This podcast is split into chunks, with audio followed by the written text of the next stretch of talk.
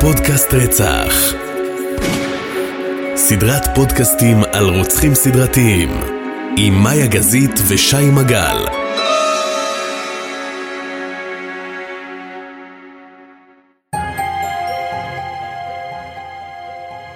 שי מגל, מאיה גטה גזית? מה נשמע? בסדר גטה, מה שלומך? אה, זהו, עכשיו תלך עם לא, הגיטה? לא, לא, לא, זה יהיה קלישאתי. אה, אוקיי, בסדר. כן, ראיתי את השינוי שעשית בלוגו. אה, שלחתי רק לך, אז אף אחד אה, לא אנחנו אוקיי. בסדר. אה, אז לכולם שלחתי היום למאיה שהפודקאסט יתעדכן למאיה גטה גזית, את- עשיתי קופי והכל השקעתי. ממש, כן. מה טוב, שלומך? הכל טוב. אין לך אנרגיה. לא, אני סבבה. קודם כל יש לי היום יום הולדת. אני יודע, אבל לא ידעתי אם אני אמור להגיד או לא אמור להגיד. אה, בוא. בקבוצת פייסבוק יש מלא אנשים, כן, כתבו... בקבוצה מ- כתבו לך? אתה יודע מה איחלו לי? מאחלים לי שאני אריח גופה. איחלו לי להריח גופה, ואיחלו לי כמובן לעשות המון פרקים, ומישהו כתב שזו, אה, אני אבדה לחיל האוויר, לאור התגובה שאז אמרת שאני טייסת כושלת. ככה, בוא- בוא- בואי אז- נעשה סדר. אמרת הרבה דברים. זו הייתה הברכה. אמרת הרבה דברים, אז בואי נעשה סדר. כן? ככה, א', אה, בזמנו אמרת שהחלום שלך זה להיות בחדר מתים. אה, סוג של כן. אז זה די לארח גופה, נכון? כן. אז זה לא, כאילו, לא יכלו לך משהו שאת לא רוצה שיקרה. לא, ברור. לא, כי הצגת את זה כאילו זה לא. לא, לא, זה כאילו, זה מצחיק, כן, מהצד, אבל זה מצחיק, אבל דיברתי על זה בפ- בפודקאסט, זה בסדר. נכון. לא, בגלל זה אני אומר, כאילו, זה לא, שזה לא. נכון. לגבי חיל האוויר, אה, אם הטייסים באמת ישבתו, אם המהפכה, ההפיכה תעבור, אז יכול להיות שהם... ברור, רק אל אליי, רק אליי, עם כל הפחד טיסה שלי, ברור. אה, איך את חוגגת? אני לא כל כך חוגגת, כאילו, אני את הגעתי היום... ל- חוגגת, קודם כל את טסה. נכון, אני טסה שבוע הבא. נכון, זה, זאת החגיגה שלי. אני תמיד לוקחת חופש ביום של העבוד... של היום הולדת, אבל... נכון. אה, לא תמיד. אה, אמ, לא, פעם שעברה לקח... לא לקחת. לא זוכרת, לא, נראה לי שלקחתי, אבל אמ, היום החלטתי להגיע, כי גם כי אני לוקחת חופש לטיול שלי, וגם אה, כי אנחנו מקליטים את הפרק, ו... ואני נהנית. וגם. חגגו לך, אל- תיפול עני עד הסוף, חגגו לך. חגגו לי. והכירו לך ברכה שצ'אט GPT עשה. אוי, זה היה נורא. שהשפילה אותך. וואי, וואי, זו הייתה ברכה נוראית. טוב, לטובת מאזיננו שלא יודעים מה עשו היום למאיה, אה, ביקשו מ-chat GPT לכתוב לה ברכת יום הולדת, שמתייחסת לגילה. 48. לא יודעת אם אני אמור להגיד את זה. ברור, אין בעיה, אבל תגיד שאני נראית פחות. את נראית הרבה פחות, את נראית אוקיי. במקרה הטוב 42 או 42. אני אעביר לך בביט אחר כך. סבבה. כן, בביט, רציתי להגיד לך בפייבוקס, אבל התמלא לי על החודש של הבוקר. את יודעת שבפייבוקס יש הגבלה? אולי גם. אני יודעת אה, מכל הקוסמטיקאיות, אה, אה? ג'ל כזה וכאלה. ואז את מקבלת את החשבונית למייל כמו שצריך? ברור, ממש. אז כתבו לך ברכה, והברכה שהמכונה כתבה לך הייתה בגדול צינית נורא על זה שאת מזדקנת וכן הלאה וכן הלאה, ובהתחלה היה נראה שאת מאוד מחו- נראית שאת מאוד מחויכת. אבל לאט לאט החיוך אה, כן, ירד, ואז נמוג. התחלת לצעוק על הבוס שלך שהוא אידיוט, שהוא יקריא לך את הברכה גם, נכון? גיא יקריא לך. נכון. טוב. אה, מזל טוב, מאיה. תודה, תודה מותק. מה? מותק. מה מותק? אמרתי, תודה מותק. אבל אני המנכ"ל שלך. תמות, בסדר? אוקיי, יאללה. אה, נוריד את זה בעריכה. לא, את לא צריכה להוריד, הכל טוב, טוב. אז אה, אנחנו עושים live to tape. נכון, אה, מותק, סתם, אה, יאללה בואי נתחיל. יאללה. טוב, אז קודם כל אני אתחיל להגיד שהפרק שלנו הוא פרק שקיבלתי המלצה על רוצח שלא הכרתי, וקיבלתי אותו המלצה אה, ממאזין לא ממש כתב לך שאת רוצה ללכת גופות. לא. אה, האמת שאני לא יודעת. קודם כל העליתי, חשוב לדעת למי שלא נמצא בקבוצה, העליתי אה, פוסט שהצמדתי אותו לקבוצה עם טופס עם המלצות.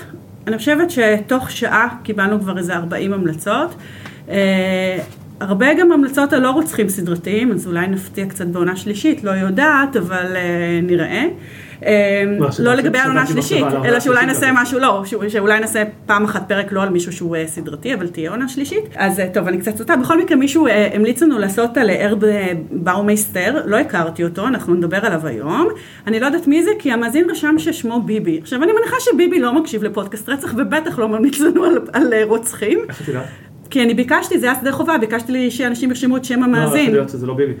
נו, באמת, שי.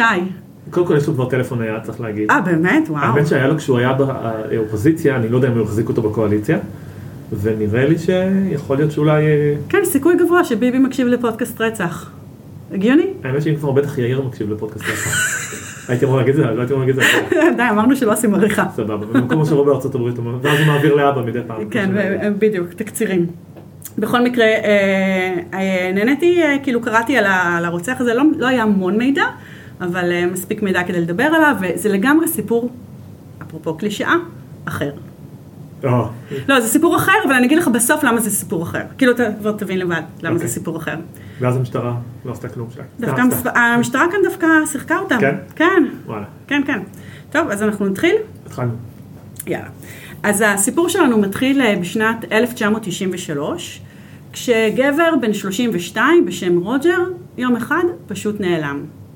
רוג'ר אה, איפה, איפה, איפה? אינדי, אינדיאנפוליס. אוקיי. אה, הוא יצא לבר, שקראו לבר הזה Club 501, והוא היה מוכר כבר של גייז, והוא יצא ליציאה בערב, ופשוט למחרת היום הוא לא, הוא לא חוזר איזה הביתה. שנה? 1993. אוקיי. אוקיי? עכשיו, אה, רוג'ר באותה תקופה גר אה, עם אימא שלו, וכשלמחרת היום הוא לא מגיע הביתה, אז היא, אתה יודע, כאילו, אימא, דואגת. אה, יודעת שרוג'ר אמנם הוא היה בן 33, אבל היא ידעה שכל פעם שהוא לא נשאר לישון בבית, הוא תמיד אמר לה איפה הוא נמצא. ולכן, כשהיא רואה שהוא לא מגיע הביתה, היא מחליטה להתקשר לריק. ריק היה בן זוג של רוג'ר. והיא מתקשרת... רוג'ר הלך עם ריק? לא, לא, לא, הוא הלך לבד. אוקיי. גם ריק אומר לה, אני יודע שהוא יצא לפאב הזה, ל Club 501, אני לא הצטרפתי אליו לבילוי, אבל אל תדאגי, אני אעשה עכשיו טלפונים לכל החברים המשותפים, ואני אראה, אולי הוא הלך לישון אצל אחד החברים. ובאמת זה מה שריק עושה, הוא עושה טלפונים לכל החברים והוא לא מוצא את רוג'ר. עכשיו, הוא לא מסתפק רק בלעשות טלפונים, הוא גם קופץ לאותו בר, ל Club 501. הוא מגיע לשם והוא שואל את העובדים, אולי הם, הם ראו את רוג'ר, אולי הם יודעים איפה הוא, או מה היה בערב, ערב קודם. והם אמרו לו, תקשיב, אנחנו ראינו אותו, זאת אומרת, הוא היה כאן בפאב, הוא היה במועדון, אבל לא באמת שמנו לב עם מי הוא היה, ולא שמנו לב מתי הוא יצא, או עם מי הוא יצא מה, מהפאב. וכשעוברים 48 שעות, ואין שום אה, אות אה, של חיים מרוג'ר, אימא שלו מחליטה פשוט לפנות למשטרה. היא מגיעה למשטרה, והמשטרה אומרים לה, תקשיבי גברת, יש תקופת המתנה אה, שאת צריכה לחכות כדי לפתוח, לדווח בעצם על אה, אה, היעדרות. אתה רוצה לנחש מה תקופת ההמתנה, שי? שבוע? שי, 30 יום.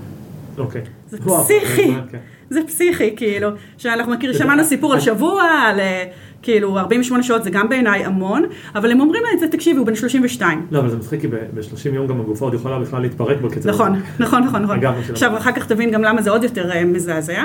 הם אומרים לה, תקשיבי, רוג'ר היה בן 32, הוא איש בוגר, בדרך כלל האנשים האלה חוזרים. שלוש. הוא היה בן 32, אוקיי. אמרתי קודם 33 זאתות, הוא היה בן 32. אה, אה, האנשים האלה בדרך כלל חוזרים, ואת צריכה להמתין... אה, הם חוזרים, הם לא הוא לא באמת נעלם, כאילו, הוא יופיע. מעל גיל מסוים הם חוזרים. הם- הם הם בוגרים. עכשיו, אם תשאל אותי, לדעתי זה קשור לזה שהוא היה גיי. בגלל זה אמרתי. אוקיי? בכל זאת מדובר על 1993, אה, וכנראה שהעניין שעצם העובדה שהיא גם סיפרה שהוא בילה ב Club 501, שהיה ידוע כבר של גייז, הם לא, לא ממהרים לפתוח אה, חקירה. אוקיי. אימא של רוג'ר שומעת את זה ואומרת, טוב, נו, אין מצב בעולם שאני עכשיו אשב ואני אחכה את ה-30 יום כדי לראות איפה הבן שלי נמצא, והיא מחליטה לפנות אה, חוקר פרטי, שהיה בעצם שוטר בפנסיה, אה, פנסיונר, בשם וירג'ל, והיא פונה אליו והיא מבקשת שהוא יתחיל בחקירה כדי לראות איפה רוג'ר נמצא. מי הפליל את רוג'ר רביט? בדיוק. סליחה, הייתי חייב, סליחה. ווירג'ל לוקח את המשימה, וממש כמה ימים לתוך החקירה של וירג'ל הוא מקבל טלפון שמדהים אותו. הטלפון שהוא מקבל הוא בכלל ממשפחה אחרת. משפחה אחרת שגם אומרת שהיא רוצה אה, להשתמש בשירותים שלו ולחפש אה, את הבן שלהם, כי הבן שלהם נעלם. לבן שלהם קראו אלן, והוא היה בן 31, הוא גם היה גיי, וגם הוא בילה ב Club 501, לא באותו יום, אוקיי. לא באותו ערב, נכון שזה מה שרצית לשאול? כן. אוקיי. אמ, ואם זה לא מספיק, היה עוד כל מיני כאילו דברים שחופפים שהתאימו בין רוג'ר לאלן, הם שניהם היו באותו גובה, הם היו להם, היה להם את אותו מבנה גוף, שניהם היה, היו עם עיניים חומות ושיער חום, והם שניהם נעלמו, שניהם בילו שם, אנחנו יודעים שהם נעלמו שם ושניהם נעלמו. בנוסף, השנה 1993 לא היה להם טלפונים אה, ניידים, ובמקרה שניהם באותו יום שהם יצאו לפאב, הם לא לקחו איתם את הכרטיס אשראי שלהם, הם שילמו במזומן. זאת אומרת שמבחינת וירג'ל והיכולות חקירה שלו הן די מצומצמות, כי לא היה טלפון שאפשר, אתה יודע, לראות אה, איפה הם נמצאים, או איזה שיחות טלפון נכנסו או יצאו. היו מצלמות בבר? לא היו מצלמות, ב Club? ב, לא, לא היו מצלמות בבר, וגם לא היה כרטיס אשראי שאפשר אחר כך לראות אם היה משיכה של כסף או איזושהי אה, אה, משיכה, ובעצם מה שנשאר לווירג'ל לעשות זה רק, אתה יודע, לצאת לשטח, לרחובות, ולהתחיל לראות אם מישהו, לשאול עדים, ולהתחיל לברר אם מישהו ראה אותם. קודם צריך ללכת לברמן. אז, אז זה מה שהוא עושה. הוא מפיק קודם כל פליירים עם התמונה של רוג'ר ועם התמונה של אלן, והוא וצוות החקירה שלו הולכים אה, לאותו Club 501, שמסתבר שיש שם פחות או יותר, זאת, זו קהילה, זה אנשים פחות או יותר קבועים שנכנסים, מגיעים שם למועדון. והוא שואל אותם, תגידו, מישהו ראה את רוג'ר? וכאילו הוא מנסה לברר פרטים. ומהר מאוד הוא מקבל איזושהי תמונה, לפחות לגבי רוג'ר, לגבי הערב שבו רוג'ר נעלם. כי היו שם כל מיני עדים שמספרים לו שהם ראו את רוג'ר יוצא מהפאב עם גבר שהם לא הכירו אותו, גבר זר, והם ראו אותו נכנס למכונית שהחנתה ליד הפאב, המכונית הזאת הייתה בצבע כחול, והיה לה לוחית רישוי של אה, מדינת אוריו. מזכירה לך, אנחנו נמצאים באינדיאנה. ודבר נוסף שהם מספרים לווירג'ל, זה שבמרכז העיר יש עסק, שהוא בעצם כיסוי לעבודת זנות של אה, אה, זנות גברית. ויש כל מיני שמועות שגם אלן וגם רוג'ר לוקחים חלק בעסק הזה, בתעשייה הזאת. עכשיו, וירג'ל שומע את כל, ה, את כל הדברים שהעדים אומרים, והוא מתחיל לחקור. ומה שקורה זה שהוא די מבזבז אה, זמן יקר, כי לוקח לו בערך שבועיים לבדוק את העסק הזה שמכסה עבודת זנות. עכשיו, אגב, באמת היה כזה עסק, אבל לא היה שום קשר לרוג'ר ולאלן לעסק הזה. אז הוא מבין שהוא בעצם הוא רדף אחרי ליד שלא היה רלוונטי, והוא מתחיל לטעות עם הליד הראשון, הראשון שהיה, על המכונית הכחולה, עם הלוחית הרישוי של אה, מדינת אה, אוהיו, האם בכלל זה גם ליד נכון. וגם שם הוא מתחיל לשאול אנשים אם מישהו ראה אולי מכונית כחולה עם הלוחית הרישוי הזאת, ובעצם הוא לא מקבל שום מידע נוסף. מי נתן לו את הליד על שני המבלים שהיו במקום. אה, אוקיי, אף אחד לא הייתה אותו בכוונה. לא, לא, לא. אוקיי. וככה כשהוא מבין שכבר הוא ניסה, הוא די מיצה את כל האפשרויות החקירה שלו, הוא מקבל שוב שיחת טלפון. הפעם שיחת הטלפון היא ממוציא לאור של מגזין גייז, גם באינדיאנפוליס, שמספר, אומר לווירג'ל, תקשיב, אני יודע שאתה עובד על מקרה אה, היעלמות של שני גברים, אבל אני רוצה לספר לך שתדע שהם לא היחידים. שלמעשה בתקופה האחרונה, בשנתיים האחרונות, פנו אלינו מספר משפחות שאמרו שהבנים שלהם נעלמו, גם הם כולם היו גייז. כל הגברים האלה הם נעלמו, הם פנו למשטרה, המשטרה חקרה, אבל בעצם הם פנו אלינו, לדעתי הם פנו אליהם פשוט כי הם רצו אתה יודע, את התקשורת, כשיהיה יותר עד כאילו למקרה, ו, אה, ו, ולא סתם הם פנו למגזין של גייז. אה, ו, והם ביקשו את, העזרה, את העזרה שלנו. אז קודם כל תדע שלא מדובר כאן על שני מקרים, אלא מדובר כאן על אה, תופעה יותר רחבה. ובעצם זו הפעם הראשונה שנופל אותו חוקר פרטי, לאותו וירג'ל הזה, שיש לו איזושהי הבנה שכנראה יש כאן עסק עם רוצח סדרתי, אוקיי? בינתיים עוברים 30 יום. אחרי השלושים יום האלה הוא פונה למשטרה, הוא אומר להם תקשיבו חבר'ה, עברו שלושים יום, ועברו שלושים יום ואני בינתיים התקדמתי בחקירה, יש לי מידע שאני רוצה אה, לתת לכם, ואלה המקרים. השוטרים אומרים, סבבה, בסדר, אנחנו נתחיל לחקור, בוא תגיד לנו מה למדת, והוא אומר על המכונית הכחולה עם הלוחית הרישוי של מדינת אוהיו, ועכשיו הוא מכיר את החבר'ה של השוטרים, הוא עבד שם לפני שהוא יצא לפנסיה, והם ממש בקטע חברים מספרים לו, אומרים לו, תקשיב, אנחנו, שתדע שאנחנו יודעים על המקרי היעלמות נוספים, אנחנו למעשה בשנתיים האחרונות קיבלנו שמונה, שמונה פניות של אה, משפחות שאמרו לנו שהבני משפחה הקרובים שלהם נעלמו, אם כולם היו גייז, ואין לנו שום קצה של חוט. לא הבנתי, הם ידעו שיש בעת ההיא שבעה נעדרים, הגיע נעדר נוסף, והם אמרו בוא נותנים שלושים אלף. בדיוק, אתה מבין איזה שערורייה זאת? כאילו, אתה מבין שיש כאן איזשהו דפוס פעילות שקורה כאן משהו. מה אתם מחכים את השלושים יום? כולל הומופוביה. בדיעבד, כן. אה, לגמרי, לגמרי, לדעתי זה קשור לזה, אני חושבת שלא סתם הם אומרים 30 יום, אני חושבת שלא סתם המשפחה פנתה למגזין של גייז, כי הם הניחו שרק הם ייתנו את התשומת לב שראויה למקרה הזה.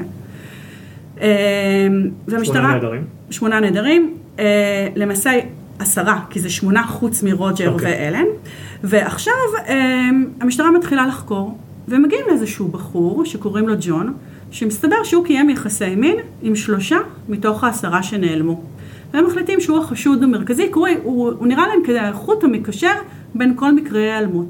אוקיי. Okay. והם פונים לג'ון הזה, והם אומרים לו שהם חושדים שאולי אה, אה, יש לו קשר למקרי היעלמות, והוא ישר מכחיש, והוא גם סופר סופר סופר משתף פעולה עם המשטרה, הוא נותן למשטרה להגיע אליו הביתה, ובעצם בלי צו חיפוש לחפש ולראות, למצוא איזשהו, יש, אם יש ראיות, הוא אפילו מאפשר למשטרה להגיע עם כלבי גישוש כדי לחפש ראיות, ומהר מאוד מבינים שאין לו שום קשר למקרה. על מה הוא נוסע? סליחה? על מה הוא נוסע? על מה הוא נוסע? אני לא יודעת, כי הוא לא גם לא. רלוונטי, זה, זה לא משנה, הוא אוקיי. כאילו, הוא לא היה קשור, ל... הוא לא היה קשור למקרה. ושנייה לפני שהתיק הולך ומתקרר, המשטרה מקבלת טלפון נוסף. עוד ב-93? אנחנו עדיין ב-93, חודש בערך אחרי ההיעלמות של רוג'ר. ובטלפון אה, מתקשר למשטרה גבר שקוראים לו טוני. לא, זה יותר מחודש, כי אם הם פתחו אחרי 30 יום, אז אני אז, מניח זה, שלקח ש- קצת אז כן, זה משהו כמו, סליחה. לא יודעת, אה, 40 יום, לא יודעת, משהו כזה. אה, מתקשר אה, גבר למשטרה שקוראים לו טוני, וטוני אומר אה, לשוטרים, אני רוצה לספר לכם סיפור, ומה שהוא הולך לספר להם, שי, פשוט הולך להפוך את החקירה. טוני מספר שלפני כמה ימים הוא יצא לבילוי באותו פאב, בבר אה, Club 501, הוא הכיר שם גבר בסביבות גיל 40, שהיה מאוד נחמד וקוראים לו בריאן סמארט. והוא אומר, דיברתי איתו וקשקשתי והיה נורא נעים ושתינו כמה דרינקים ביחד ובילינו ביחד בפאב והיה לי ממש כיף. ובאיזשהו שלב בריאן הציע לי לבוא אליו הביתה, להמשיך את הבילוי, שנמשיך לשתות בבית ולהמשיך פשוט את הבילוי בבית. הוא גם סיפר שיש לו בית גדול ובריכת שחייה מקורה והוא הציע לי לבוא לשחות אצלו בבית והסכמתי. הם יוצאים מהפאב וטוני ממשיך מס- ומספר לשוטרים שהם נכנסו למכונית שלו הכחולה, עם הלוחית הרישוי של מדינת הוהיו. הוא לא זכר אגב את מספר הרכב. מ- מתוך העשרה שנעלמו, כמה היו ב Club? אמ, אני לא, אני לא רוצה סתם להגיד, אני לא אוקיי. יודעת, אני רק יודעת בוודאות שהם כולם היו... אה, אני שואל כי כאילו היה הכי קטנטה שעושים שם תמונה, אל תיכנסו לרכב כחול. נכון. סליחה, בדיעבד. נכון.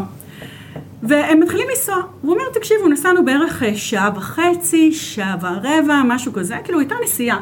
ואנחנו נוסעים ונוסעים, וכזה, תוך כדי הנסיעה הוא גם מספר לי על הבית שלו.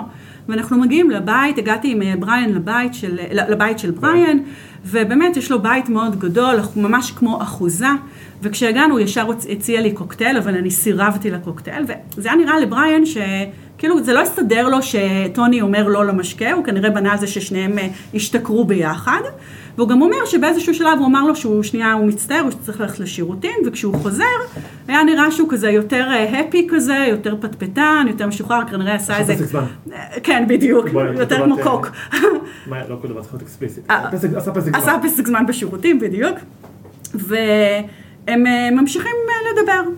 הוא אומר לו, אוקיי, אתה רוצה לראות את הבריכת שחייה שיש אצלי בבית? אתה רוצה אולי לשחות ביחד? וטוני ישר אומר, כן, אני אשמח. והם הולכים לבית, לכיוון של הבריכת השחייה המקורה, ושי זה הבריכה הכי קריפית שיכולה להיות. יש עכשיו, תמונות? תעלי תמונות. אה, אני אעלה את, אני, לא, אני רוצה שתגיד לי שתנסה לנחש, לא, אין שם גופות, אבל אוקיי. תנסה לנחש מה זה אומר בריכה קריפית. וואו, אה, לא יודע, לא הייתי. אה, אפלה? היא מקורה, או, ריח? לא, אה, תתפרע. לא יודע, אני לא לא אוקיי. כאילו, אני כן, אבל... הוא מגיע לשם, כן. והוא רואה מסביב לבריכה, בובות? נכון, אה, את רואה? יואו בסוף שי. כל הכבוד, לא. כן, הוא רואה בובות, בובות, כמו בובות ראווה. ראווה, והוא אומר לו, זה נשים?" החבר, נשים וגברים, הוא אומר, אלה החברים שלי, כאילו, חברים הדמיונים שלי, והוא מספר, אה, הוא מספר לטוני אה, בריאן, של החברים שלו, הם כולם בובות ראווה שלבושות בבגדי ים, והוא אומר, אני אוהב, אה, אתה יודע, לביים כן. אותם, שהם כאילו כולנו נמצאים עכשיו באיזה פרטייה, בבריכת שחייה. וואי, מאיר, עושה יותר מדי פסק זמן. כן, אני נמצ- נמצאים בבריכת שחייה, ואלה החברים שלי. עכשיו, טוני מספר שהוא ראה את הסיטואציה.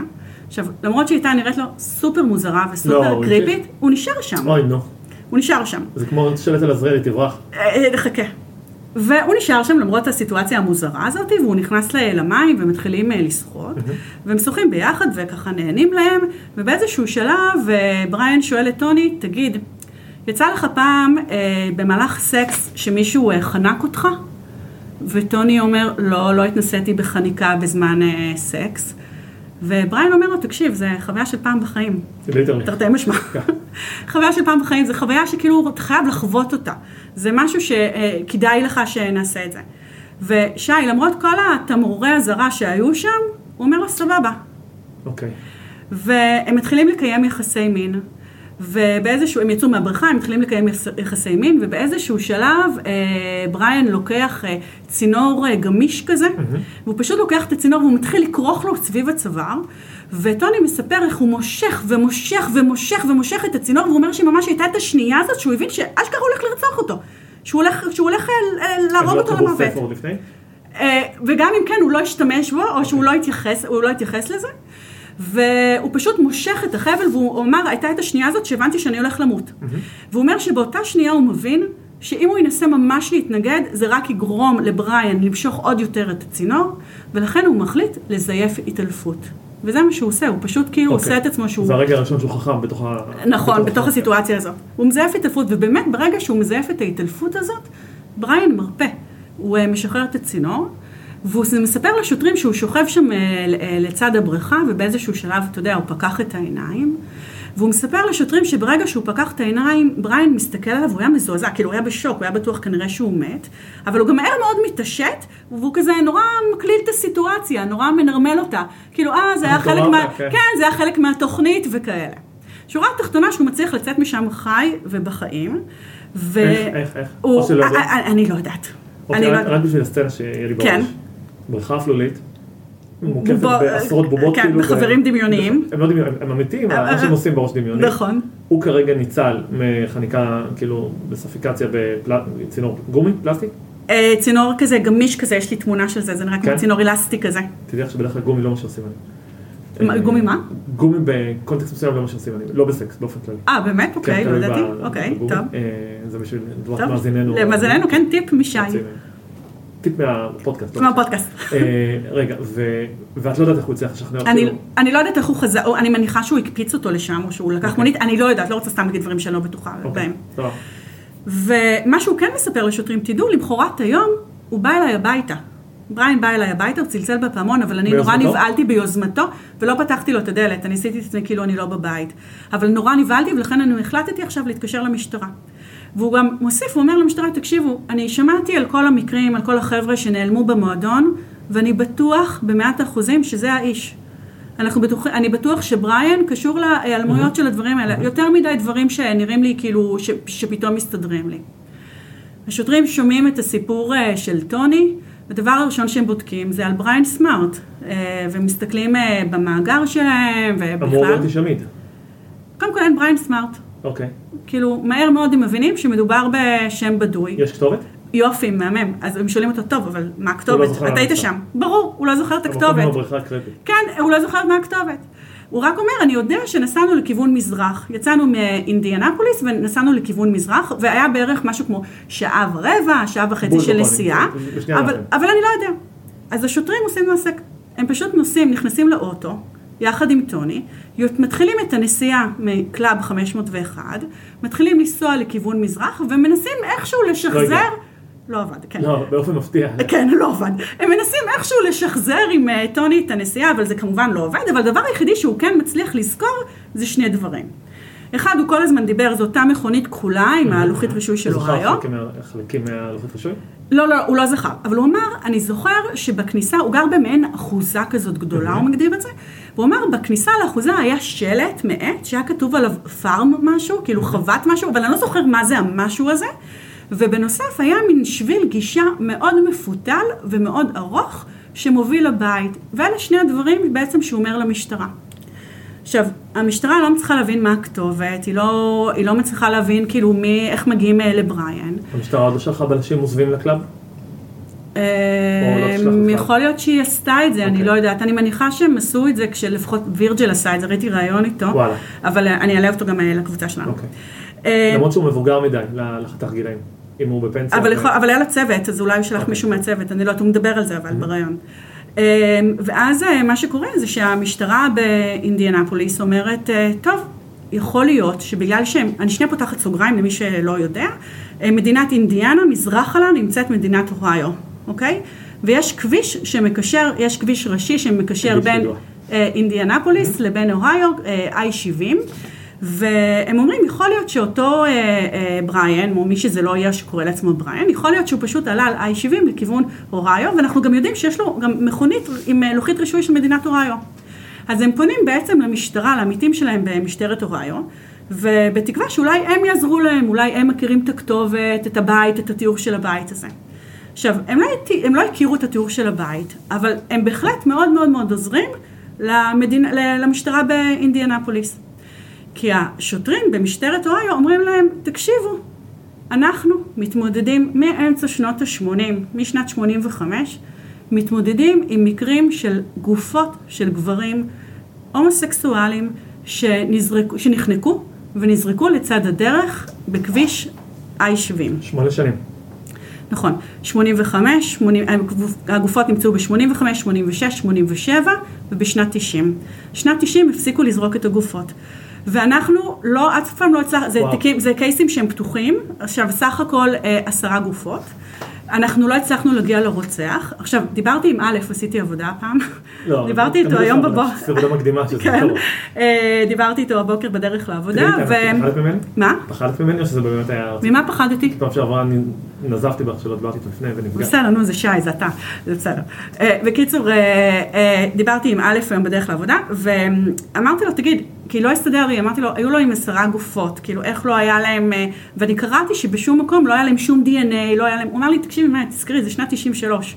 אוקיי, ב-93 המדע הפורנזי היה בחיתולים שלו, זאת אומרת גם אם היה דם, עדיין זה רק היה קבוצות של דם, זה אי אפשר היה להוציא ממש פרופיל מלא. כמה מעשרות גופות חופפות לעשרה שנעלמו מקודם? כמה הן חופפות? אני שיש חצי. מה הכוונה חופפות? הרי המשטרה השנייה, עשרה נעלמו, נכון? כן, עשרה נעלמו, ועשרה גופות. בתקופות אחרות, אבל בתקופה אחרת, אני מניח שזה לא... לא הייתה חפיפה. לא הייתה חפיפה? לא הייתה חפיפה בכלל. באמת? כן, וזה מה שעושה להם באג בראש. כי המשטרה באינדיאנפוליס אומרת, רגע, גם אם מדובר באותו חשוד, ואנחנו יוצאים מנקודת הנחה, שזה אותו חשוד, שזה שאחרי, שזרק את הגופות, הוא זה שמעלים את האנשים אצלנו באינדיאנה. למה הוא שינה את דפוס הפעילות שלו? דפוס הפעילות שלו בעצם השתנתה בשנת 90. אנחנו יודעים שיש לנו אנשים שנעלמו משנת 90, ומצד שני באוהיו אנחנו יודעים שהוא זרק גופות משנת 85 עד שנת 90. כאילו משהו קרה בשנת 90. עכשיו, מאוד מאוד ברור להם שזה אותו, שזה אותו, אותו אדם. עכשיו, גם באותה נשימה ברור להם שהוא הולך ומשתפר, שהוא תופס ביטחון, כי אם בעבר לפחות היו לי גופות, עכשיו גם המשטרה לא יכולה להגיע לגופות האלה. אז הם אומרים, רגע, אז מה קרה כאן? איפה, בהנחה שהוא לא משאיר אותם בחיים, כן? אז איפה עכשיו הוא זורק את הגופות שלהם, כאילו, וההנחה שלהם, היו להם שתי נקוד, נקודות מוצא. אחד, שמדובר באותו גורם, זאת אומרת שמדובר באותו חשוד. הדבר השני, שכנראה הוא החליט לקראת שנות, משנת 90, פחות להתאמץ, תפס ביטחון, וכבר לא לנסוע למדינה יותר רחוקה לאוהיו כדי לזרוק לשם את הגופות, והוא כנראה מתחיל לזרוק את הגופות איפשהו באזור שיותר קרוב אליו הביתה, יותר קרוב לאיפה שהוא נמצא. ומתוך ההנחה הזאת הם מחליטים ללכת שוב לתחנת משטרה אחרת, לעמיתים שלהם, שנמצאים במחוז המילטון, פותחת שנייה סוגריים. מחוז המילטון זה מחוז שנמצא בצד המזרחי לאינדיאנ... לאינדיאנפוליס, תדמיין בין אינדיאנ... אה, אינדיאנפוליס לבין אוהיו, יש את מחוז המילטון mm-hmm. והוא מחוז אה, אה, עצמאי, ושם יש להם תחנת משטרה, והם אומרים רגע משם יוצא גם כביש I-70, אולי הוא גר איפשהו שם באזור הזה. והם פונים למשטרה במחוז המילטון, והם שואלים אותם, תגידו, אתם מכירים אולי אחוזה מאוד מאוד גדולה, כאילו את התיאור של טוני, עם שביל מפותל, עם איזשהו שלט שכתוב עליו פארם. והם אומרים לו, בטח. ראש העיר, סתם. לא, יש רק אחוזה אחת כזאת אצלנו במחוז, ברחוב 156. והאחוזה הזאת שייכת לארב וג'ולי באומיסטר ושלושת הילדים שלהם. אוקיי. היא לא שייכת לבריין סמארט. והמשטרה שומעת את זה, והם מוציאים את התמונה של ארב, ומראים לטוני, והוא אומר, זה האיש. וואו. כן, זה האיש ש, ש, שאנחנו מחפשים. אז המשטרה ככה, היה להם, אתה יודע, אה, אה, הקלה מאוד מאוד מאוד גדולה. ו... אבל אתה מתאר לעצמך שהפודקאסט שלנו לא נגמר עכשיו, והם אה, פונים לשופט במחוז המילטון, בגלל שהבית נמצא במחוז שם, ומבקשים מהשופט צו חיפוש, כדי לראות מה קורה בבית. והשופט... גלוי או נסתר? גלוי, okay. אוקיי. אבל השופט לא מוכן לתת להם צו חיפוש. הוא אומר להם, תקשיבו, ארב באומיסטר הוא איש מכובד. הוא איש מכובד. כן, הוא איש מכובד בקהילה, הוא יש לו עסק, הוא איש מאוד מאוד נחמד. תזכיר לי אחר כך משהו להגיד לך על האיש הנחמד, אני אגיד לכולם. הוא איש מאוד נחמד, יש לו עסק. אין מצב, כאילו אתם, אתם, זה שמועות, וטוני הוא איש לא יציב, הוא גם, הוא בעיקר, אני לא יודעת אם הוא לא יציב, הוא בעיקר הומוסקסואל, כן, זה פרשנות שלי. הוא לא יציב, הוא לא איש אמין, ועל סמך שמועות אני לא, לא מתכוון לתת לכם צו חיפוש. וכן, זה נורא. והמשטרה שומעת את זה, והם מבינים שהם אה, צריכים אה, קצת יותר אה, הוכחות או ראיות כדי לשכנע את השופט בהמילטון לתת, שהוא ייתן להם צו חיפוש. ובאמת, במזל שי, אחרי יומיים מתקשר עוד מישהו למשטרה ואומר, רגע, תקשיב, רוצה, שמעתי שרוג'ר נעלם, אני ראיתי אותו, יוצא עם מישהו מקלאב 501, הם נכנסו למכונית כחולה עם לוחית רישוי של אוהיו, אבל אני הספקתי גם לכתוב את ה... את ה... איזה חודש? וואי, אני לא יודעת למה. למה זה רלוונטי? כמה זמן לקח להם? כאילו... אני לא, אני חושבת ש... כאילו כמה זמן לקח גם לו להבין שהוא צריך לתת את המספר של הלוחית? אני חושבת שלוקח זמן עד שמבינים שהוא אוקיי. נעלם וכאלה. אנחנו עדיין אבל ב-93? כן, כן, כן, כן, הכל, אני מדברת איתך על פרק זמן של אולי גג חודשיים. אוקיי, זה יחסית מהר. כן. והוא מרים טלפון והוא אומר, תקשיבו, יש לי את הלוחית, אני הספקתי לרשום את המספר של הלוחית רישוי. ואז הם בודקים את הלוחית אה, רישוי, וזה אכן שייך להרב באומיסטר. ואז יש צו חיפוש? אז הם פונים לשופט אה, במחוז המילטון, ומה לדעתך קורה? לא. היום זה התור של המדינה לא להיות בסדר, המשטרה הייתה בסדר. אה וואלה? אז הוא עדיין חושב שזה לא מספיק? הם לא... אותו שופט? כן, השופט לא מוכן לתת להם צו חיפוש. יש שם שופט אחד? הם לא יכולים לחכות לשופט אחר? שמה? אה, לא יודעת, כנראה שופט אחד. כן. והוא אומר להם, תקשיבו, זה לא מספיק. זה לא מספיק בשביל לתת צו חיפוש, מדובר באיש, זה צריך, אה, תקשיב, תקשיב את סוף הסיפור, צריך, אה, אה, צריך הוכחות יותר, יותר מוכחות, כאילו, כדי שניתן לכם צו חיפוש כדי לחפש בבית של ארב. המשטרה מבינה שאין להם ברירה, שעכשיו מה שהם צריכים לעשות זה פשוט, אתה יודע, ללמוד מי זה ארב באומסטר, מה הקטע שלו, מה הסיפור שלו. לעקוב אחריו. לעקוב אחריו, ולהיות עם יד על הדופק, ולראות מה הוא עושה, והם היו בטוחים שכאילו. ועכשיו אני הולכת לספר לך על ארב, ומה שהמשטרה בעצם לומדת על ארב. פשוט. בסדר.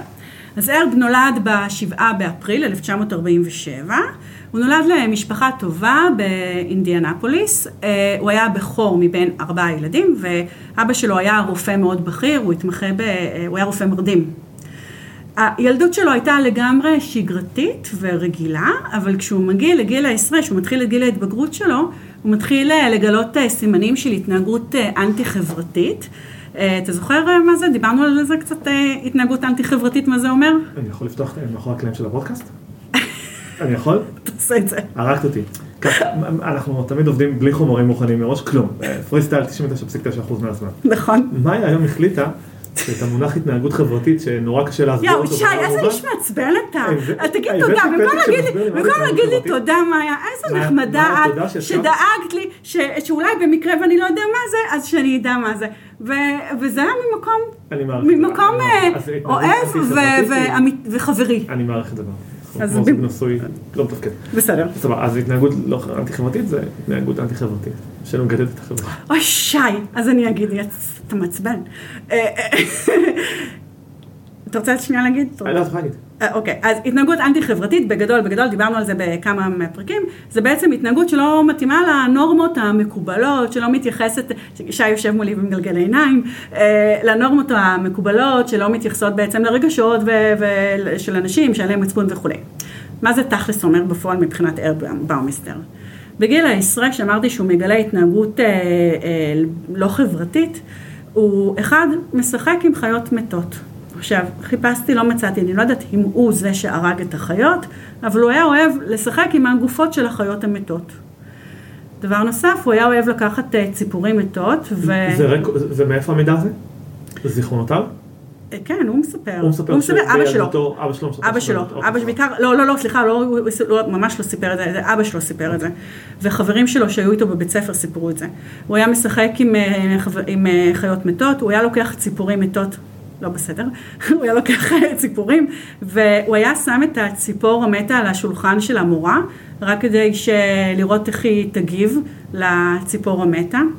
ופעם אחת המורה בבית ספר עצבנה אותו, אז הוא פשוט השתין על השולחן של המורה, ופעם אחרת הוא כזה סיפר לחברים שהוא ממש אה, מדמיין איך זה לשתות שתן. זאת אומרת, לא התנהגות אה, לגמרי נורמטיבית.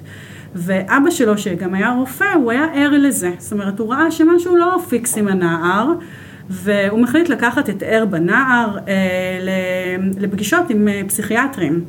והוא... איפשהו בשנות ה-60. לא, למה 60? אה, כן, כן, כן, כן, שנות ה-60. אמ, והוא לוקח אותו לפגישות עם אה, פסיכיאטרים, והם אחרי כמה פגישות נותנים לו הבחנה של אה, הפרעת, שיש לו הפרעת אישיות אנטי סוציאלית. עכשיו, ראיתי עוד מקור שאמרו שהוא גם היה סכיזופרן, אבל ראיתי את זה רק במקור אחד, אז אני לא סגורה על זה אם זה נכון או לא. אוקיי, קחי גם חשבון שהאבחנות אז לא בהכרח הם אותם בדיוק אבחנות שהיו היום, וגם היו להם המון סעיפי סל כאלה שהם פשוט דחפו את כל מה שהם... נכון, כל מה שלא ידעו, אוקיי, זה סובל מסכיזופרניה.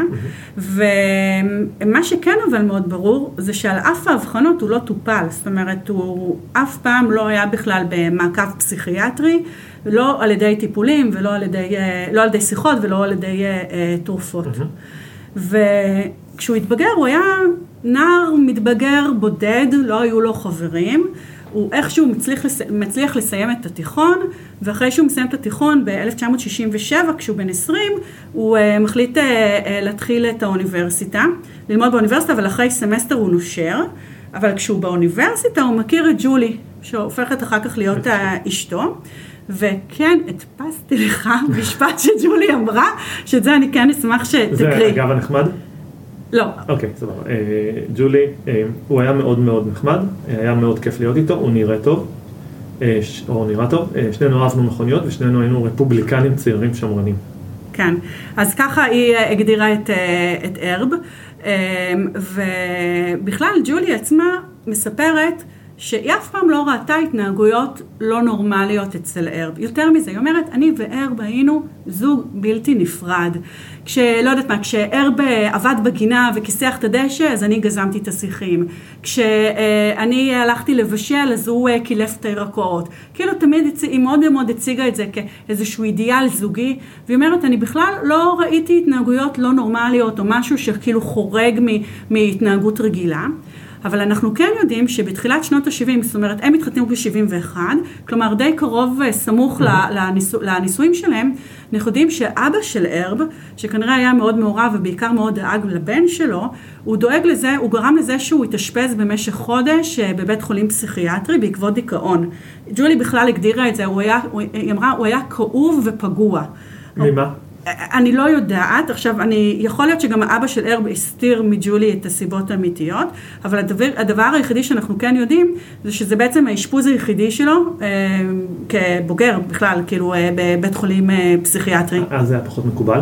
אה, את יודעת איך אה, צ'רצ'יל סבל אה, מדיכאון? נכון. את יודעת איך היו קוראים לזה אז? אה, אה, ראיתי, ראיתי, רגע, רגע. אה, תן לי שנייה להיזכר, ראיתי את זה בסדרה, מה? הייתי צריך להביא לך פתק לפני שהתחלנו? די, נו, שי.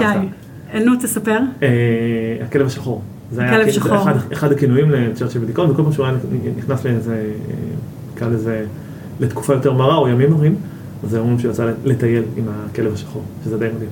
מדהים. כן. וואו. אמ, טוב, אז בעצם... אז הוא היה מאושפז חודש? הוא היה מאושפז חודש, והיא כאילו, אני, תראה, אני לא יודעת אם היא לא ראתה באמת, או שהיא פשוט ראתה אבל סירבה לקלוט או סירבה לראות. או שהיא ראתה ושכתבה. תזכרי שרוב האנשים בסוף, אה, רוב השקרים של האנשים הם שקרים שהם קודם כל מספרים לעצמם ואז הם מספרים לאחרים. יכול להיות שזה מה שקורה שם, אבל מה שברור שאבא של ארב לגמרי ראה שהבן שלו לא פיקס, לא מאה אחוז, ומי שעוד ראה את זה זה עמיתים שלו לעבודה. אבל זה הכל חוכמה שבדיעבד, אני אסביר לך, יופי.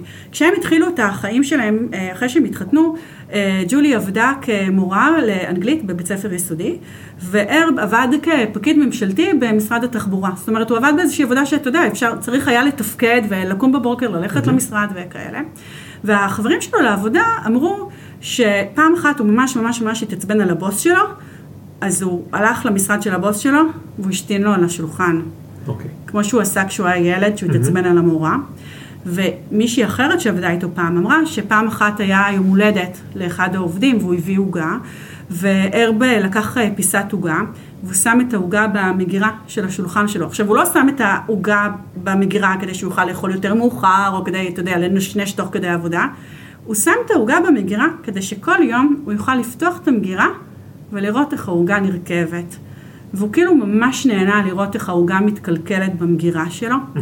היו סיפורים על זה שהיו לו התקפי, שהוא היה פרפקציוניסט, הוא היה אבל גם עם התקפי זעם שכאילו לא היו קשורים בכלל לטריגרים, אבל אף אחד לא ראה את זה כמשהו שהוא יותר מדי קיצוני, כאילו אמרו, טוב, נו זה הרב, הרב הוא משוגע, כאילו ככה התייחסו אליו. כמה פעמים שמענו את זה לאורך הסדרה, הסדרה, את יודעת? טוב, זהו, זהו, זהו. כן, כאילו, כי אף אחד לא באמת מאמין שמישהו שעובד איתו הוא רוצח סדרתי, נגיד.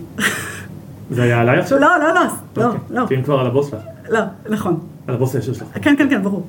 אה, ואז אה, אה, בעצם לתוך המציאות הזאת נולדים לג'ולי ולערב שלושה ילדים, והוא באיזשהו שלב מחליט לעזוב את המשרד הממשלתי, והוא מקים חנות למוצרי יד שנייה. והחנות הזאת הופכת להיות להיט, הוא הופך אוקיי, רשת. שאלתי את עצמי מאיפה הכסף הזה, הכסף משם? כן, כן, כן, כן. וואו. הוא הופך רשת. בסדר? יש לו רשת של אה, שלוש חנויות מאוד מאוד מאוד גדולות, כמו, אה, לא יודעת מה, מקסטוק כזה, כאילו, אבל אה, של הכל בדולר, מה- והוא ממש מתעשר מהחנות הזאת. עכשיו, הוא מתעשר מהחנות, ורק אז, בשנת 90, הוא קונה יחד עם ג'ולי את האחוזה המאוד גדולה שלהם, זו אחוזה שיושבת על, באמת, אני גם אעלה תמונה, באמת, בית ממש ממש גדול, עם בריכה פנימית, עם שט שיושבת על שטח של 15 דונם. אוקיי? והם קוראים לאחוזה הזאת פוקס פארם, ושם בעצם הם אה, גרים. עכשיו, כשהמשטרה לומדת על, ה, על, על ה, כל החיים של אה, הרב, והם מגלים שהם קנו את האחוזה ב-1990, נופל להם אסימון. כי הם זוכרים שהחברים שלהם ממשטרת אוהיו אמרו שהם ה-MO השתנה. בדיוק, הרי עד 1990 הוא זרק את הגופות שם, כאילו לאורך הכביש של I-70, ועכשיו הגופות נעלמו, ולכן המשטרה מגיעה למסקנה שהוא פשוט התחיל אה, לזרוק את הגופות, לקבור את הגופות אצלו בשטח. כאילו, מה יותר קל מזה? אני לא צריך לצאת מהבית, אני לא מסתכן, אף אחד לא רואה אותי, וכאילו, הוא קובר בשטח, וגם אף אחד לא יכול לחפש, כי זה ש... השטח שלו. וזה מה שהמשטרה לומדת. והם מנסים עוד פעם, כאילו, הם ממש שוברים את הראש, איך הם יצליחו לשכנע את השופט ממחוז המילטון, לתת להם אה, צו חיפוש כדי לחפש אצלו בחצר, והם פתאום אומרים, טוב, יאללה, אין לנו מה להפסיד, כאילו, בוא נתעמת איתו. נלך לאחת החנויות, כמובן לא נגיד לו מראש שאנחנו מגיעים, נלך לאחת החנויות ופשוט נגיד לו, שנאמת אותו עם זה, שאנחנו חושדים בו ונראה מה הוא יגיד ואיך הוא יגיב ונבקש ממנו את רשותו, כי אם הוא באמת לא קשור, אז שיאפשר לנו לחפש אצלו, אין להם צו מעצר, הם פשוט? אוקיי. אין להם צו מעצר, אבל הם, מנסים להציג צו מעצר. אז הם באמת יום אחד הולכים אה, לאחת החנויות ששם ערב היה, והם פונים אליו, והם אה, אומרים לו שהם אה, חושדים, ושאם הוא, והוא כמובן ישר ממש ממש ממש מכחיש. אומרים לו, אוקיי, אם אתה מכחיש, אז תן לנו לחפש אצלך, כאילו, אתה יכול להרשות לנו גם בלי צו, כי זה, כי הוא מאפשר את זה, בוא תאפשר לנו לחפש אצלך בשטח. וכמובן, הוא לא מאפשר. פחות. להם, כן, פחות, לא עובד. אבל הם אומרים שכשהם דיברו איתו, היה להם כל כך ברור שהוא משקר. כאילו, הם אמרו איך הוא ממש כאילו התנפח מזעם, ואיך הוא כאילו ממש ראו איך הוא מחזיק את עצמו, לא להתעצבן על השוטרים וכאילו עדיין להישאר אה, מנומס. אבל השוטרים מבינים שכאילו, גם על סמך תחושה, אי אפשר ללכת עכשיו לשופט ולהגיד על סמך תחושת בטן, להגיד, הרגשתי שהוא משקר. עדיין אין להם מספיק את הדבר הזה כדי אה, לבקש צו חיפוש. והם מבינים שהם פשוט צריכים להתאזר בסבלנות. הם צריכים להמשיך לעקוב אחריו, להתאזר בסבלנות ולחכות שההזדמנות ההזדמנות תגיע. מצד שני הם כבר אימתו אותו, אז הוא יהיה יותר זהיר, לא? אה, יכול להיות, הוא, הם כבר ידעו, הוא כבר ידע שהם אה, מחפשים אותו. והם מחכים, הם חיכו שלושה חודשים. וההזדמנות הגיעה אחרי שלושה חודשים. עכשיו, איך ההזדמנות מגיעה? אחרי שלושה חודשים הם שומעים שמועה שארב וג'ולי מתגרשים. ובגלל שהם מתגרשים, ארב עזב את הבית. היא גילתה את הבריכה עם הבובות. כן. סליחה, לא. כן. אה, החברים, אה, אולי מזמינה אותם לארוחת לא, ערב. באמת, מה את אומרת? כאילו, נגיד שאת אשתי, ויש בריכה עם בובות שאני כל פעם מלביש וווטאבר. היא לדעתי לא ראתה אותה, לא לא יודעת. לא, הבית לא עד כדי כך גדול, בואי. הבית גדול. כן? בית גדול, כן. מזכיר את אהוד ברק שאמר שהוא לא ראה את המנקה. כן. אה, ואז אה, הם אומרים, רגע, אם עכשיו ארב וג'ולי התגרשו, ואנחנו יודעים שארב יצא מהבית, בואו נלך לג'ולי, ונבקש מג'ולי צו, אה, צו חיפוש, כי אולי היא כן תסכים לתת לנו. ובאמת הם מגיעים לבית של אה, ארב וג'ולי, לאחוזה הזאת, וג'ולי פותחת את הדלת, וכמובן עד עכשיו לא היה לו מושג מה קורה, והם פונים אליה ואומרים לה, תקשיבי, יש את המקרה האלמות של גברים אה, הומוסקסואלים אה, אצלנו כאן באינדיאנפוליס, ואנחנו חושדים שלארבי יש קשר למקרה, ואנחנו מבקשים את רשותך אה, לחפש אה, בשטח שלכם ולחפש בבית. ואומרת להם, תקשיבו, אני והרב אולי מתגרשים, אבל אני לא שונאת אותו עד כדי כך שאני אגיד שהוא הומוסקסואל ושהוא רוצח. מה קרה לכם? קורט, את- כן. כן, אתם כאילו, אתם מבולבלים, והיא טרקה להם את הדלת.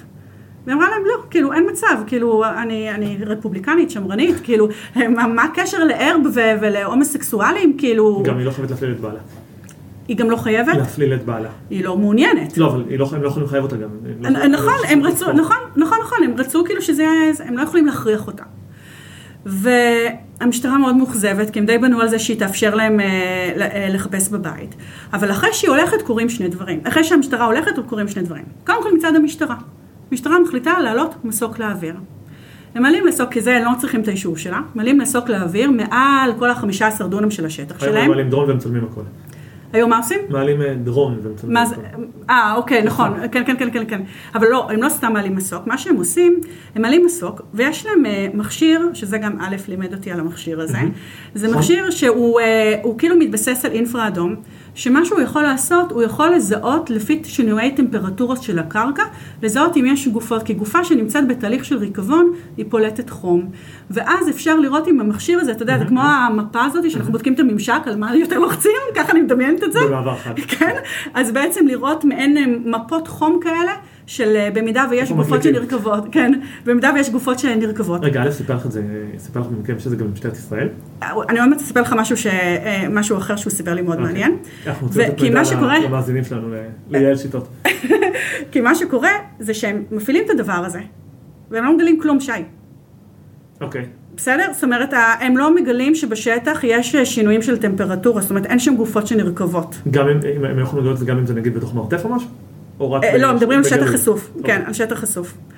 אה, מה שאני שנייה פותחת סוגריים, אני קצת סוטה, אבל חשוב להגיד, כי אה, מה שא' לימד אותי, שהיום יש שיטות יותר מתקדמות. בסדר, בשנת 93 לא הייתה... ש- מה השיטות היום? סליחה, השנה כבר... אה, 90. לא, אנחנו עדיין בסביבות 94, אבל עדיין אז לא היה את זה. היום יש שיטות נוספות, שבעצם מאפשרות לראות את השינויים של הקרקע, אם מישהו חפר בור. כי תדמיין שאם נגיד אתה חופר בור ואתה מוציא, את- אתה טומן משהו, ואז כשאתה מחזיר את האדמה, היא לרוב לא צפופה ולא ב, אה, ב, לא במרקם, לא יודעת איך לקרוא לזה, כמו הסביבה שלה. תלוי כמה אתה יעיל. אמ, יכול, להיות- יכול להיות, אבל אז אפשר לדעת לפחות שחפרת בור. אבל הם לא השתמשו בזה, בסדר? כי לא היה אז את המכשיר הזה. בכל מקרה, המשטרה מעלה את המסוק, והם אומרים, אוקיי, כנראה שאין שם גופות אה, נרכבות, ואתה יודע, הם ממש חסרי אונים. מצד שני, יש גם איזושהי תפנית מבחינת ג'ולי. כי כשאחרי שהשוטרים הולכים, מה שהשוטרים אומרים לה, מטרידים את מנוחתה. כאילו, זה מציק לה. עכשיו, לא רק שזה מציק לה, היא פתאום נזכרת במקרה שקרה כמה חודשים לפני כן. היא נזכרת שכמה חודשים לפני כן, יום אחד היא הייתה בבית, ערב היה בעבודה, והיא הייתה עם שלושת הילדים בבית, והילד הקטן שלהם אה, שיחק בחוץ, בשטח. ובאיזשהו שלב הוא נכנס הביתה, והוא אומר לה, אמא, מצאתי גולגולת של אדם. אומרת לו, מה זאת אומרת מצאת גולגולת של אדם? הוא אומר לה, כן, מצאתי גולגולת של אדם. והיא אומרת לו, טוב, בוא, בוא תראה לי איפה. והיא יוצאת איתו לשטח של האחוזה של הבית, ובאמת היא מגיעה למקום, והיא פתאום ראתה גולגולת, וממש מקבץ של עצמות. והיא אומרת לילד שלה, תקשיב, אל תיגע בזה. בוא נחכה שאבא יגיע לעבודה, ונספר את זה לאבא ש... שהוא יגיע. והרב מגיע בערב, ושי, הוא הכי מנרמל את זה. כאילו, הוא אומר לה, אה, זה שלד, אבא שלי הרי רופא, וזה שלד שהוא השתמש לצורכי העבודה שלו, ו, וכאילו, כאילו, הוא הופך את זה כמשהו שזה בקטנה ואת היסטרית וזה לא קשור לכלום, והוא פשוט הולך ומסלק את העצמות, והם יותר לא דיברו על זה. עכשיו, היא פתאום נזכרת במקרה הזה, והיא שומעת מה השוטרים אמרו שהם חושדים שאולי ער רוצח סדרתי. ברוצח סדרתי. והיא מחליטה להתקשר לעורך דין שלה לענייני גירושים. והיא אומרת לו, חס תקשיב, לא פלילי, כן. כן, כי היא עכשיו איתו במריבה של גירושים. והיא מספרת לעורך דין שלה את כל הסיפור הזה, גם על הילד שמצא את הגולגולת ומה שהמשטרה באה, והיא אמרה, ואמרה לו, אבל תקשיב, אני לא רוצה שתעשה עם זה כרגע כלום, אני רק רוצה שתדע את הסיפור, אבל שזה יישאר ביני לב- ביני לדעתי הוא לבינך. מחויב לספר. אין חיסיון בין, אני לא יודעת האמת. תבדקי א', אה, זה- האמת שזה תמיד עניין אותי מתי כן, מתי לא. כי אה, אני חושב שאם יש מידע צופה פני עתיד, אז כן, אוקיי. אבל אם זה היסטורית, אה, לא יודע. מעניין, אני לא יודעת. תבדקי. אני אבדוק את זה, בטח. בקיצור, הוא אומר לה, סבבה, אני כאילו שומר את זה אצלי.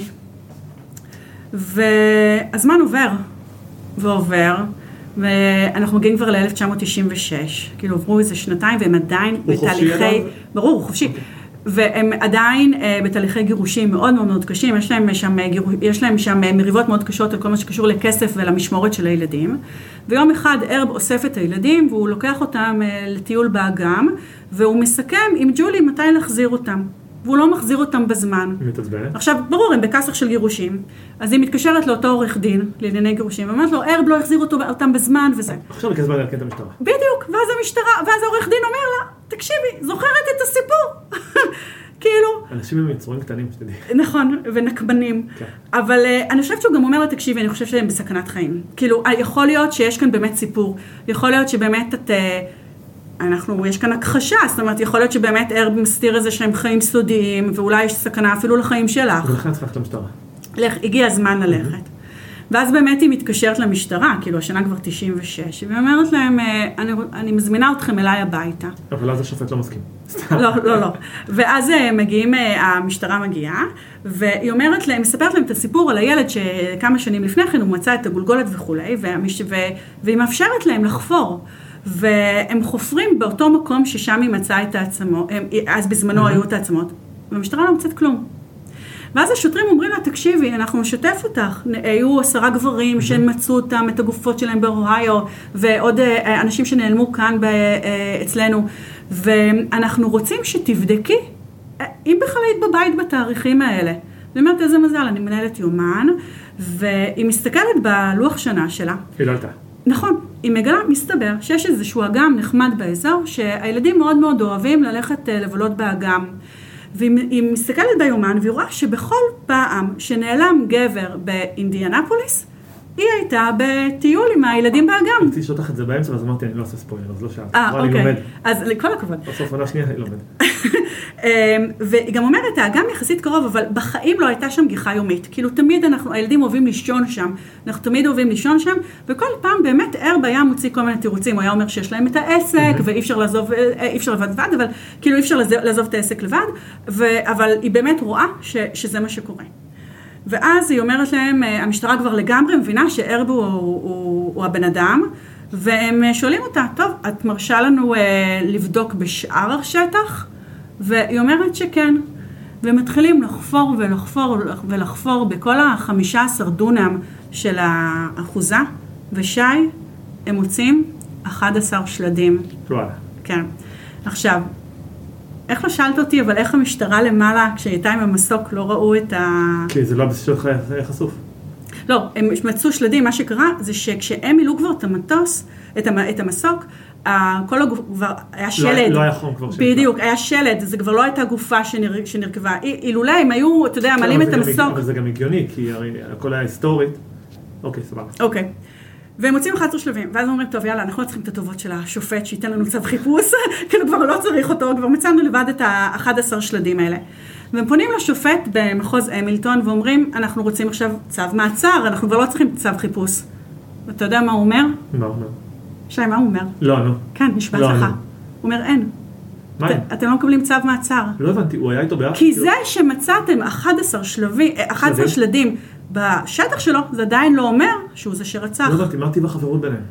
או, אני לא יודעת, אבל תקשיב שנייה.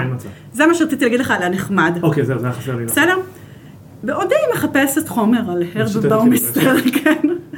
מצאתי סרטון פסיכי ביוטיוב של הרב באומיסטר, שהשת- שרואיין באיזה אייטם אה, של חדשות המקומיות בטלוויזיה, שהוא מספר באייטם הזה, אה, כאילו הם כאלה אמריקאים שרממים, הוא, משחק, הוא מספר באייטם הזה שיום אחד הוא נסע בכביש יחד עם הבן שלו, ונכון יש את המכוניות האלה שצובעות את ה... אה, עם צבע את השוליים של הכביש? אז אחת, מכונית כזאת עברה אה, בכביש, ובדיוק עבר רקון, והיא היא דרסה את הרקון, וגם היא ריססה את הצבע מעל הרקון, אוקיי. והרקון כזה מסכן, וכאילו הוא מדבר שם על כמה נורא שהרקון מת. עכשיו, זה גם קצת מצחיק, הוא במקרה. הוא אומר, במקרה היה לי גם אה, תמונה, אה, מצלמת פולרויד באוטו, אז הוצאתי את המצלמה, עשה בוק לרקון המת, אז אתה אומר, כאילו, אתה רואה את הסרטון הזה, אתה אומר, טוב, הוא קצת משוגע שהוא צילם כל כך הרבה את הרקון המת, אבל וואלה, בן אדם כזה, תראה איך הוא דיבר על רקון מת, הוא בחיים לא יכול לפגוע במישהו, הוא יכול לרצוח 11 אנשים. כאילו, הוא נראה בן אדם מאוד מאוד מאוד כאילו נחמד, כזה שאין מצב שהוא יפגע ב- ב- בזבוב. ידעת שהיטלר מאוד אהב כלבים וטיפח אותם. ו- וואי, זה זה השוואה, אבל כן, נכון, זה לא. לא אומר כלום, אתה צודק. זה לא אומר כלום. נכון, אתה צודק. לדעתי, אהב את טבע כשהיא הייתה לא מאופרת והיה מסרב שהיא תתאפר, כי הוא אהב נשים שהן כאילו לא מתאפרות, כי אה. זה. בואי, זה לא אומר כלום. נכון, זה לא אומר כלום. אמ, אבל כנראה היה שם, כנראה היה שם משהו פוליטי, אני לא יודעת. לא, זה פסיכי. כן, והם לא, הם לא כמו- מקבלים צו מעצר. זה כמו מה שטראמפ אמר, שגם אם יתפסו אותו בפיפט אבניו עם אה, גופה, אה, אף אחד לא יעצור אותו. כי- כי- כי זה- כי זה טראמפ. כן. כי הוא רפובליקאי. כן. כן, כן, כן, כן, כן, וגם כאן, אגב, זה. זה, בדיוק הסיפור. ומה הקשר להומוסקסואליות וכולי. קיצור, השוטרים שומעים את זה, הם רוצים, שי, מה זה מתוסכלים? הם רוצים למות. ואז אחד השוטרים אומר, טוב, בואו ננסה שיטה אחרת, בגלל שאנחנו לא יכולים לקבל צו מעצר מהשופט במחוז המילטון.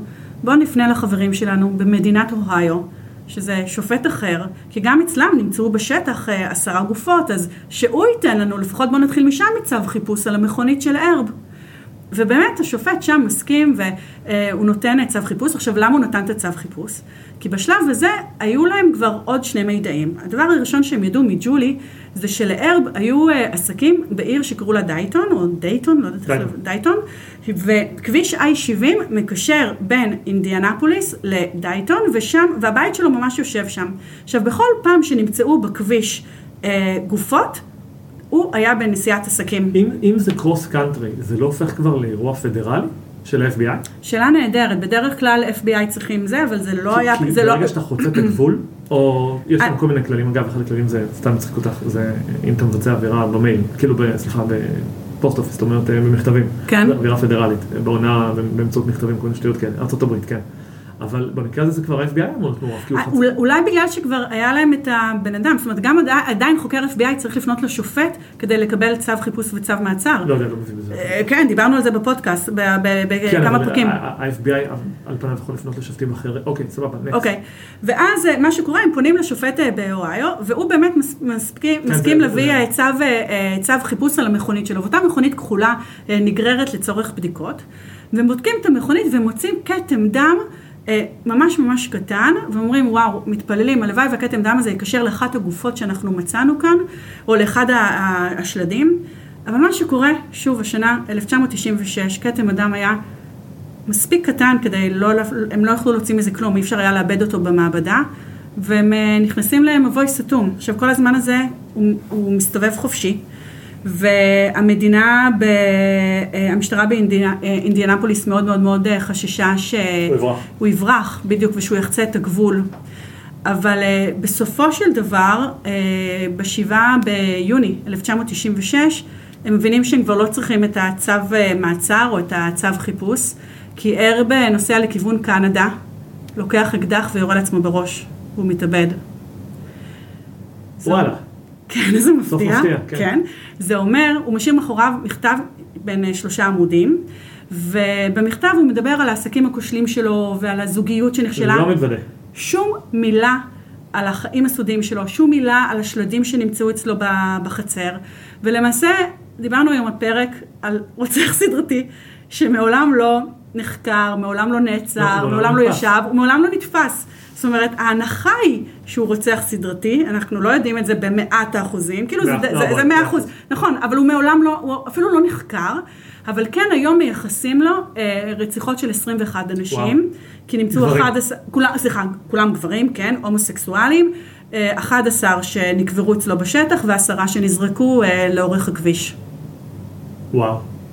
את העשרה הם יודעים, אה, את העשר גופות, סליחה, הם יודעים לקשור אליו?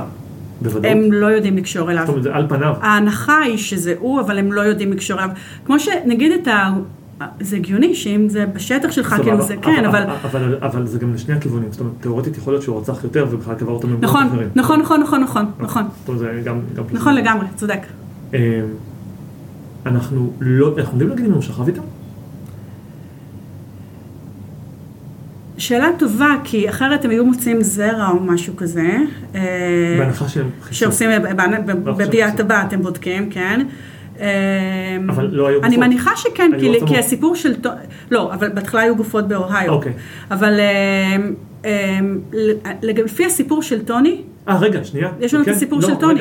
זהו, לא. בסיפור של טוני הוא שכב. איתו, ותוך כדי, הוא בעצם, כאילו, אם הסיפור של טוני, של טוני מייצג את כל המקרים, אז הוא שכב איתם, ותוך כדי היחסי מין, הוא היה חונק אותם למוות. זאת אומרת, הוא היה גיי מודחק, נכון. ואז הוא היה מקיים את האקט. נכון, הוא היה נהנה מ- והוא שנא את הצד השני, את עצמו הוא לא רצח, אותם הוא רצח, ובסוף הוא רצח את עצמו.